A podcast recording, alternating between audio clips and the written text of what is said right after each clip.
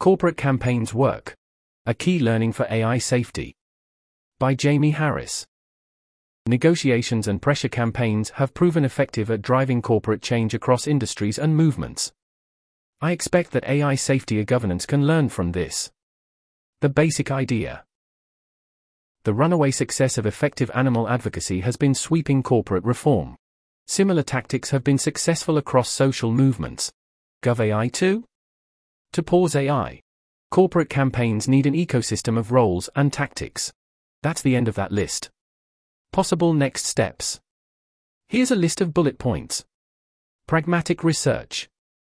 Ask prioritization, user interviews, and message testing. Start learning by doing.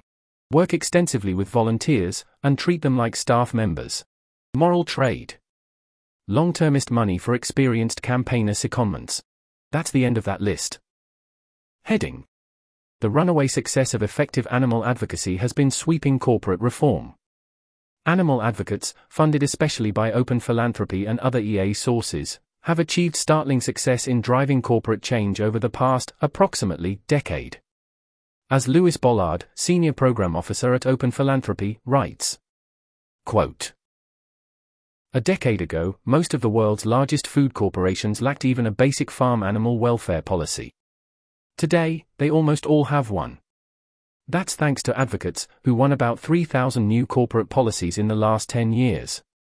In 2015 to 18, as advocates secured cage free pledges from almost all of the largest American and European retailers, fast food chains, and food service companies. Advocates then extended this work globally, securing major pledges from Brazil to Thailand. Most recently, advocates won the first global cage free pledges from 150 multinationals, including the world's largest hotel chains and food manufacturers.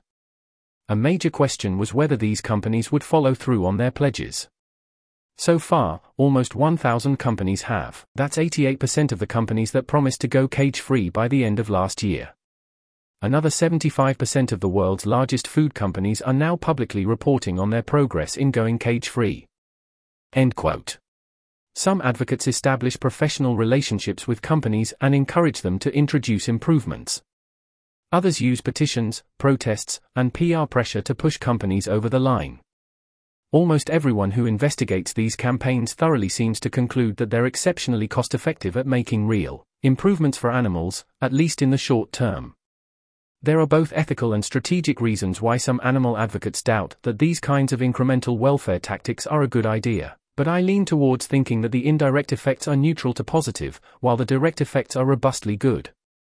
There are other promising tactics that animal advocates can use, but the track record and evidence base for corporate welfare campaigns is unusually strong. Of course, animal advocacy is different to AI safety. But something that has been so successful in one context seems worth exploring seriously in others. And oh, wait, it has worked in more than one context already. Heading Similar tactics have been successful across social movements.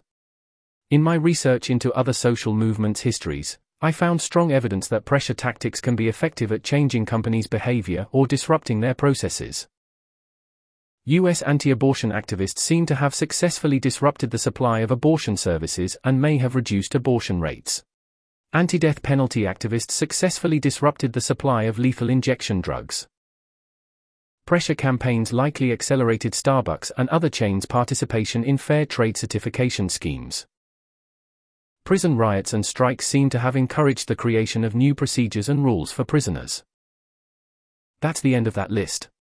There are lots of caveats, concerns, and intuition building anecdotes in each of the case studies. But I wanted to highlight the general pattern. Heading GovAI 2? To pause AI. Corporate campaigns need an ecosystem of roles and tactics. Successful corporate reform campaigns in animal welfare and other movements suggest an important principle the need for an ecology of different organizations, roles, and tactics. In animal welfare campaigns, good cop orgs who work closely with industry, for example, Compassion in World Farming, are complemented by bad cop orgs willing to use pressure tactics, for example, the Humane League there's scope for a broader spectrum still, from professional, expert groups for credibility, for example, animal welfare scientists, vets, nutritionists, through to grassroots activist and mass mobilization groups, For example, direct action everywhere, animal rising. It seems like AI governance is doing better at these extremes. Most of its weight is behind the credible experts with groups like GovAI, CSER, and CSET, which I do think is the best place to start. Some orgs have started to spring up at the other end of the spectrum too, like the Campaign for AI Safety and Pause AI. This seems good to me. Having organizations that use radical tactics seems to increase identification with and support for the more moderate groups. Many academics with expertise relevant to social movements seem to think that having both radical and moderate flanks, and the strategic use of nonviolent disruptive tactics, are quite important for social movement success. But we're missing the space in between these extremes that focuses on consistent pressure on companies, roughly what the Ayni Institute calls structure organizing, working, to build an organized base of people to pressure decision makers around certain demands. There's an image here in the text. The model that seems to be missing is at the overlap of three things. Structure.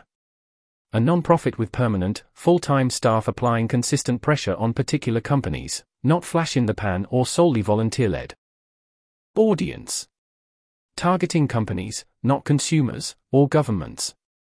You might do some public outreach to recruit more activists or raise the stakes for the companies you target, but the goal is to feed the specific campaign.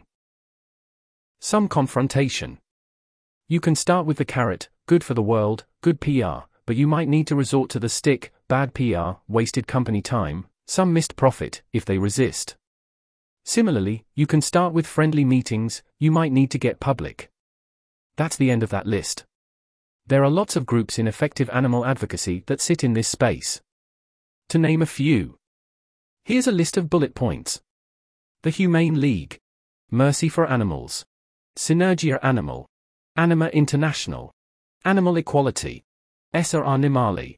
Vegetarianos Hoy. Equalia. Humani Pokrok. That's the end of that list. Heading. Caveats and concerns. There are many valid caveats and concerns to the general argument above, but I don't think any of these are sufficient to overturn the conclusion. Here are some brief ideas. We have uncertainties about proposed governance asks, but some seem promising. This seems confrontational, but non-violent confrontation has its place, also, and you don't always even need to resort to confrontation. This is more technical than most pressure campaigns, but safety, plus equity and employment, concerns have underpinned past successful campaigns on tech issues. That's the end of that list. Let me know in the comments if you have other concerns or would find it helpful if I fleshed out my counterarguments to any of the above. Heading Possible next steps. This isn't meant to be anything like a full roadmap, but I wanted to provide at least a smattering of suggestions for next steps. Heading Pragmatic research. Ask prioritization and message testing. Research from groups like GovAI is mostly academic or advisory in style. Of course, there's an important role for that. But to prioritize actions, you need something more pragmatic. I'm a big fan of charity entrepreneurship's process for generating lots of possible intervention ideas, then narrowing the scope down to identify those that seem most promising. Rethink Priorities' existential security team does something similar. An alternative way to contribute to pragmatic research is through message testing. There's been some work on this already, like by Vael Gates and Campaign for AI Safety, but there's room to get more systematic. Compare Pax Fauna on animal advocacy messaging, and rigorous, compare Schubert, Caviola, and Faber on the psychology of X risk. Heading Start learning by doing. Desk based research isn't enough. You need to get out there, start meeting your stakeholders and encountering real conditions, needs, bottlenecks. Fish Welfare Initiative's top lesson learned from their first 2.5 years was that it's often better to explore by exploiting as opposed to theoretical desk research. Quote. Initially, we had a fairly discrete research process where we aimed to answer the following four big prioritization questions separately via desk research 1. Which fish species should we work to help? 2. Which country should we work in? 3. Which welfare improvements should we make? 4. Which approaches should we take? However, the reality is that, however hard we try to answer these questions separately, these questions are all interlinked. You can't, for instance, work on Atlantic salmon welfare in India because there are no Atlantic salmon farmed here. This is something we would have better internalized had we gone out into the field earlier, for instance, to actually visit farms and talk with companies in the countries like India where we were interested in working. We spent about a year trying to answer our prioritization questions separately, and largely doing it through desk research. We believe we could have cut that down to roughly half the time. Now, one of our organizational mottos is explore by exploiting. We often think the best way to learn how to do something is just to try to do it the true bottlenecks usually become clear in the attempt.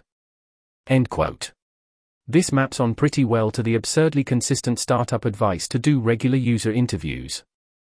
Although the style of conversation looks different, you can use these to understand. Value, needs, and demand. Usability, for example, whether a certain format or message makes sense. Feasibility, for example, whether you can actually offer what's needed. That's the end of that list. But even this can only take you so far, you also need to actually prototype or pilot minimum viable products. This is probably easier with tech products than with complex social issues, but the underlying sentiment has merit. Heading Work extensively with volunteers, and treat them like staff members. I have the sense that a bunch of long termists have internalized the opening message of this old 80k post a bit too hard and think that volunteering is approximately useless. But try telling that to effective animal advocacy groups, I suspect many of them would collapse without this kind of unpaid support. Corporate campaigns benefit from both professionals and volunteers. The more obvious form of volunteering is the quick or low effort kind, like online activism or joining ad hoc protests. But consider also treating some volunteers like staff members, with defined responsibilities, benefits, and managers. Heading Moral Trade Long-termist money for experienced campaigner secondments. Crudely, AI safety seems bottlenecked more by expertise than by money, while animal advocacy has expertise but lacks money. Some sort of swap, moral trade, seems possible. Of course, this is a simplification. But AI safety has tended to be bottlenecked more by various types of talent, plus management capacity, limits on the speed of growth, etc., than by funding. It's a mixed picture in animal advocacy, talent is still needed, but funding seems a comparably big constraint. I can imagine AI safety orgs doing something like paying for experienced animal advocacy campaigners to go on secondments or provide advice. Salaries are usually constrained by a bunch of organizational considerations that perhaps grants to other orgs are not, so maybe the orgs could pay what they value the support at, which could be very high figures, by animal advocacy standards. Of course, I can imagine a whole bunch of reasons why this might not work out in practice. Maybe I'm overcomplicating it and there are simpler answers. Put out a job ad with a decent salary. After all, corporate campaigns exist outside of animal advocacy, so you might get applications from experienced activists. Use existing resources and public advice by advocates or research orgs. Find informal advisors with experience from other movements, perhaps including effective animal advocacy. That's the end of that list. Thanks to Patrick Levermore and Holly Morgan for feedback on drafts of this post. This article was narrated by Type 3 Audio for the Effective Altruism Forum. It was first published on August 17, 2023. The original text contained eight footnotes which were omitted from the narration. To report an issue or give feedback on this narration, go to t3a.is.